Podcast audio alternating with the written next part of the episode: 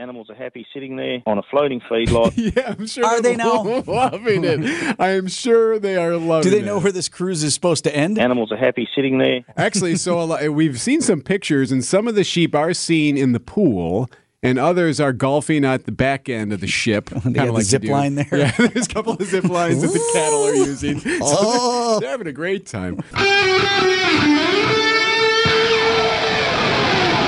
Live from the Annex Wealth Management Studios at the Avenue in downtown Milwaukee, this is Wisconsin's Morning News. Here's your host, Vince Vitrano.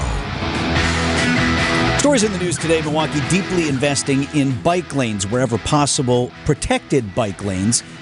So that would be like some sort of barrier E between cyclists and then regular traffic. Yes. In some cases, it's a wall. I think maybe some of these are just those little, Stanchion things? yeah, yeah, for lack of a better term, like a cone. But they're they're permanent there, and they separate out the lane instead of just a, a marking on the road. Mayor Johnson working toward 50 miles of these protected bike lanes in the city by 2026. Now we've talked about this, and I this is not something that I've understood. Like, why is this such a priority? Anyone in business, small business or large, you know what a challenge it is to attract and retain young talent. And I was with the mayor this week at a business roundtable that was hosted by Walker Media Agency. That's one of our partners here. Uh, and the mayor said something interesting. He said young professionals aren't moving to Milwaukee for a job. They're moving to Milwaukee, if they do, because they like Milwaukee. They'll worry about the job when they get here or they'll plan around that, but they're they're picking where they want to live. And if that sounds silly, we have examples of that. We know people that have done that. right. They're just all right, I want to move to Yeah, Milwaukee. yep. What's what's out there in the job market? They generally will select the city first. They'll fall in love with the city and its amenities first before they decide to take a job or settle down or whatnot. So that's what I want to make sure that we're building as well here too. So like the Deer District, I think is an excellent example of that. But it's not just that. Citywide, um, that's why I talk about this protected bike lane network. Right? It's, it's certainly got uh, an application uh, in terms of reducing reckless driving, but that's a bona fide amenity that you're seeing become very, very popular in other cities across the United States. I thought that was interesting. At least I, I wouldn't say I've been critical of the bike lanes. It's just I just didn't get it. Yeah, what is our different way to obsession with this, right? Yeah. And his point, is maybe you ride your bike to work or whatever, maybe you don't. But we have to see outside ourselves to find some tangential benefit to projects like this. We're spending a lot of money, so I hope he's correct, but that's some of the reasoning behind it. 615, Brandon's got sports coming up next. Time for an update from the Gruber Law Office's One Call That's All Sports Desk. Here's Brandon Snide. The offseason activities are fully underway in Titletown this week as the Packers are still on the hunt for their next defensive coordinator. ESPN's Rob Demovsky joined 94.5 ESPN Milwaukee on Tuesday to share some of his thoughts on what head coach Matt LaFleur did at the end of the season for the team's defense, which included being more involved with the meetings, and what it could mean for the Packers' search. But I do think it's, it's a sign that Matt LaFleur is not just an offensive play calling head coach anymore, is that he knows for them to get to the next level, he's got to be, he's either A, got to hire somebody that's more competent than Joe Barry, or B, he's got to be more involved. And maybe it's C, both. Green Bay did add two more names to their search on Tuesday, according to Ian Rapoport of the NFL Network. Ravens secondary coach Dennard Wilson and inside linebackers coach for Baltimore, Zach Orr. Over to college hoops, where the ninth ranked Marquette Golden Eagles secured their fifth win in a row. This one on the road in Villanova for the 85 to 80 win. Kolek has it in the right corner. Kolek will try another three. Good again! Again! he just gave us the normal rainbow. He didn't throw that one up. Homer and Tony Smith on the call on 94.5 ESPN Milwaukee. Marquette at one point gave up a 20 point lead, but Kolek would help rally the team in the second half, hitting five three pointers on the night and scored a career high in points, 32, to help secure the 16th win for Marquette. He was incredible. I didn't even know he had 32 points. I, I usually have a good sense for what guys have, but uh, he was attacking all night long. They, they kind of backed off of him and allowed him to shoot some threes. I liked his aggressiveness. Listen, we're up 25 minutes into the game. It was a strange game. And at times we kind of lost sight of that. We kind of thought we had already won, and, and Villanova took the aggressiveness advantage, but we took it back. And that was a phenomenal job by our guys in the last 12 minutes of the game. Head coach Shaka Smart there following the victory. A few days off here for his Golden Eagles as Georgetown is up next on Saturday. And lastly, we'll head over to the NBA where the Milwaukee Bucks are back on the road tonight in Portland as their West Coast road trip continues on. Doc Rivers made his coaching debut on Monday in a 113 to 107 loss, but even in that loss, The Bucks' two-time MVP Giannis Antetokounmpo was encouraged by what he saw from his new head coach. It was great. It was great. Coach staff gotta have patience with the players. Players gotta have patience with the coach staff. But I feel like for the first game, it was good. Like we we came right out of the gate, played good basketball, moved the ball, got a big lead, but then we wasn't able to score the ball. Defensively, we were good. Offensively, he's just letting us play free. It was good. You know, we're going to keep on getting better. Bucks Trailblazers tonight. Coverage will get underway right here on WTMJ beginning at 8:30, a 9 p.m. tip off. In other words, Vinny, I'll see you tomorrow. Yeah, right. listen, listen here for the highlights. Can't do that one. Trailblazers good or no? No. No? Okay. But the Bucks are we don't know what we're we gonna don't know what. so 618 on Wisconsin's Morning News. Key. As the U.S. weighs its response to the deadly attack at a military base in Jordan, the families of those service members killed are mourning their loss. That she was promoted to Sergeant Moffett, and I don't think I could do is smile and say, "Baby, you got your wish." That is Francine Moffett saying President Joe Biden informed her that her daughter, Breonna, an Army soldier killed in that attack, had been promoted to sergeant. Just 23 years old, among three killed and dozens injured. ABC News White House correspondent Karen Travers is with us from the White House Live this morning. Karen, before we get to the impending Mm-hmm. U.S. response, you've spent a good deal of time around this president, President Biden. Mm-hmm. For any president, those are very difficult phone calls to oh, make. yeah. Absolutely. I mean, uh, you can't imagine a worse phone call. And the president yesterday talked to all of the families to express condolences, uh, to express how proud everyone in the administration and the U.S. is of their service.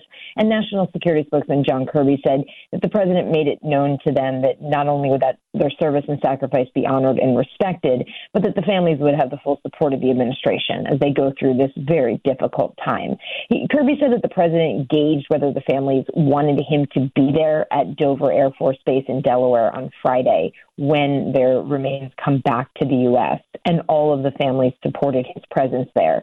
So the White House announced yesterday that the president will go to Dover for what's known as the dignified transfer of remains.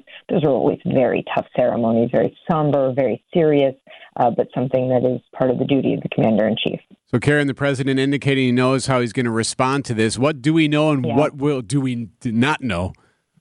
So, not a lot from the president. He was very tight lipped, no surprise, uh, when asked about this yesterday, just saying that he has decided how the U.S. will respond to the drone attack in Jordan that killed those three American soldiers. But a U.S. official tells us that the response to the attack will be carried out over the course of several days, and it will involve striking multiple deliberate targets, facilities that enabled the attacks on American forces, most of them inside Syria.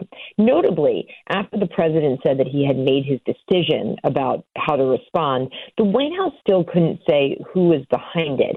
One of the groups that's under suspicion with ties to Iran is uh, Kataib Hezbollah. They yesterday declared they had suspended their attacks on U.S. forces you know, perhaps because of knowing what might be coming. The Pentagon response to that was actions speak louder than words. Like, let's see what happens from here on out. You know, and yesterday the president was asked about how some of these attacks, uh, these strikes by the U.S., haven't really deterred these Iranian backed groups in the region. And will this upcoming response actually deter them? The president only said, we'll see. Uh, talking with Karen Travers, ABC News White House correspondent. Karen, there is another prong to this as well, and that's how did this Mhm. happen? We, we know it was a suicide drone attack that, for whatever Mhm. reason, evaded U.S. air defenses. Is there more to learn still about whether these deaths and injuries could have been prevented? Yeah, I mean, certainly there will be a thorough, and there is a thorough investigation. What we still are looking into, what, the, what we hear officials are looking into, is that uh, this was obviously a very surprise attack. Uh, this remote outpost in the Jordanian desert. It was an explosives-laden drone that bypassed U.S. air defenses, and officials say that the initial reports so far indicate that nobody tried to shoot it down because they did believe it was a U.S. surveillance drone. So, you know, one of our own that was coming in, and it was mistaken for that, and that's why it wasn't taken out. Karen Travers, ABC News White House correspondent. Appreciate it, Karen. Thank you. Have a great day. You find it interesting that we're discussing what the retaliation is going to be in such detail. Yes, detail, but but not Yeah, right. you're It right, feels like right. more than what we usually hear. But I'm sure we don't know much, right? But, it no, you're right. It does. It didn't catch me as odd. Like, be a oh, we're gonna series of this. attacks and then this and that. Like, well, okay. And and Karen's just relaying what the you know what she's getting information on. I'm just surprised that that information is being given to us. Feels like a little bit more than we usually hear, right? Right. We usually hear after the fact, here's Yeah, what here's- we did, yeah, right, as right. opposed to here's what we're going to do. So we'll wait to see what that response is. And there's no timeline, really. You know, uh, you did mention that over a series, uh, you know, or, or over a period of time, but we don't know when it starts. Right. I think we'll know after. Packers narrowing their search for new defensive coordinator. Brandon Snide has sports at 645. 16,000 sheep and cattle floating on a boat anchored off Western Australia during a heat wave. That's not good for, for the sheep and cattle. 1,000 sheep and cattle. Why? Because they're supposed to go to Israel, but because of the issues they're having in the Middle East there, right now they had to go back to Australia, but can't go on the island again because of Australia's very strict rules on biochemistry and what can be brought on. So now what do you do? We'd like to see them taken off the ship. Rebecca Tapp from Stop Live Exports raising concerns they could be exported again. The idea of sending them back to see if he's inhumane. John Hassel from Australia's Farmers Federation says the livestock's welfare is good. Animals are happy sitting there on a floating feedlot. yeah, I'm sure. Are they now? loving it? I am sure they are loving Do they know where this cruise is supposed to end? Animals are happy sitting there. Actually, so a lot, we've seen some pictures, and some of the sheep are seen in the pool, and others are golfing at the back end of the ship. They kinda have the zip line there? Yeah, there's a couple of zip lines that the cattle are using. So Oh. they're, they're having a great time. I misspoke. So they have a strict bi- biosecurity regulation. So Australia can't take these animals back. All they can do is refuel the ship and then send it on its way. But right now it's so hot. I, I imagine that smells terrific on that ship right now as they're trying to figure out when they can finally get that to Israel. 638, Wisconsin's Morning News.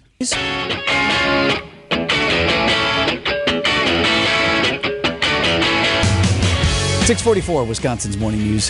Hey, big story uh, to watch for today, and one that's definitely going to have some tentacles moving forward. The FBI director is going to be appearing before a House committee today in Washington, telling investigators that the U.S. is not doing enough to stop the country from targeting critical electric grids, meaning China. Chinese hackers is the concern for the FBI. They're worried that China is going to go after critical electrical grids, oil pipelines, transportation. And U.S. intel officials say those attacks could cost the U.S. trillions and even threaten lives if we don't get in front of it now. So, what do they want us to do with this information? Well, they well they want Congress to Batten down the more- hatches? Well, kinda, okay. and devote more resources towards stopping this. So, like, which which areas are vulnerable? Which areas are going to be those first attacked or targeted? This is not a message to you and me and folks listening to the show. This is a message to Right. people who can do something But about FYI, it. I, Yeah. mean, and the big concern is Taiwan. That if if something were to happen in Taiwan from China, China will first hit us with some kind of infrastructure malware issue, and then do something in Taiwan. Something to watch for today. 645, Brandon's got sports coming up next. Time for an update from the Gruber Law Office's One Call That's All Sports Desk. Here's Brandon Snide. A career high in sacks and quarterback hits has led the Packers defensive tackle Kenny Clark as being selected to his third Pro Bowl for Green Bay. Clark joins Henry Aaron as the only Packers defensive tackles to make three or more Pro Bowls. The Marquette Golden Eagles won their fifth game in a row on Tuesday night, beating Villanova on the road by a final of 85 to 80. Tyler Kolek led the way for Marquette with a career high with 32 points. Next up for the ninth ranked Golden Eagles is Georgetown on Saturday. And lastly, the Milwaukee Admirals won their 11th straight game on Tuesday night, beating San Diego four goals to three. The Ads will look to make it 12 in a row on Friday night in Milwaukee. It's time for Extra Points, a sports opinion commentary on Wisconsin's morning news. Here's Brandon Snide. Super Bowl 58 is all set for the National Football League, which also means so is the offseason in Green Bay. And in other words, it's back to overanalyzing things that, well, probably don't matter much, but guess what? They do to me. And here we are. Last week, I talked about head coach being disrespected by the league for not being included in the top five finalists for Coach of the Year. Look, a few days have passed, and yes, I actually am still heated about that. But then what the league did on Tuesday irked me actually even a little bit more. Like usual, a few quarterbacks that were selected among their peers and fans to the 2024 Pro Bowl games dropped out, and like they always do, the league supplements them with reserves. Jordan Love was not one of the two NFC quarterbacks selected to participate in the games after LA's Matthew Stafford and Dallas's Dak Prescott decided to drop out. Instead, it was Seattle's Geno Smith and Tampa Bay's Baker Mayfield. I'm sorry. Who exactly? You mean to tell me the two quarterbacks who Jordan Love of our green and yellow has thrown for more yards, more touchdowns, a higher passer rating, and did all of that with the NFL's youngest roster was not selected, but those two were? Hmm. I just I don't understand. And yes, I'm assuming most won't care about the games. A few eye rolls will likely proceed as I'm babbling on here about Jordan Love. But honestly, what is it going to take for any member of the Packers at 1265 Lombardi Avenue to garner some respect after a season most, if not all, thought was impossible? Enough is enough. Love is better than both of the names I just gave you, and in fact, I'll do you one better. Love should be the starting quarterback for the NFC. He's been the best quarterback this season in that conference, hands down.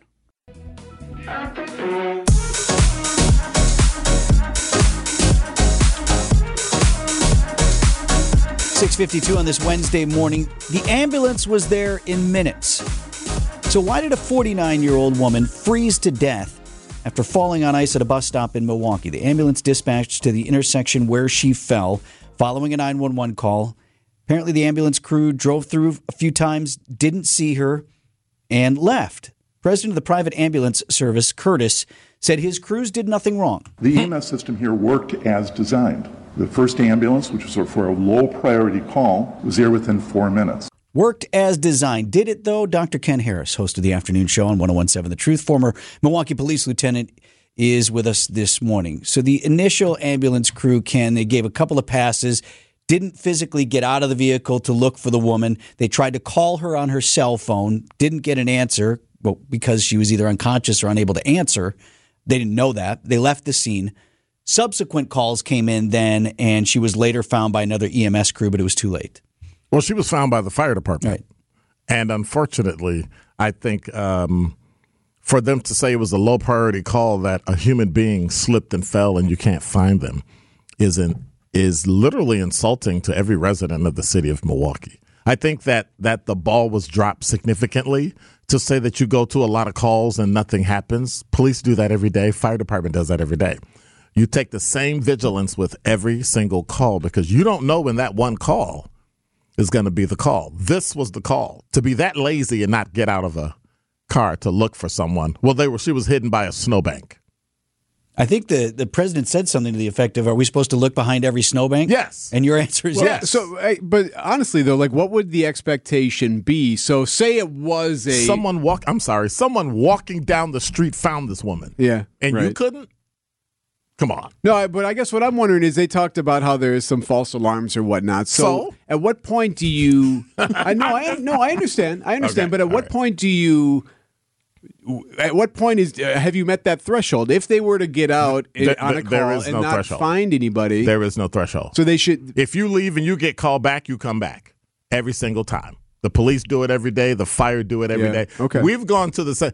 I knew a, a, woman. She was in her like 80, 89. We literally went to her house every single day. I would go to my roll call, go 10 8, and start driving to her house because I knew she was going to call. Yeah. Every single day until the day she died. That's when she didn't call, and I still went and checked on her. But is the expectation it's, different for MPD versus a private ambulance? I would say no. You're getting paid by the city, so you represent the city, so do your job. And they dropped the ball. President Curtis also said that he doesn't believe that any protocol changes are necessary, that they follow the protocol that they have. He doesn't think they have to do anything differently.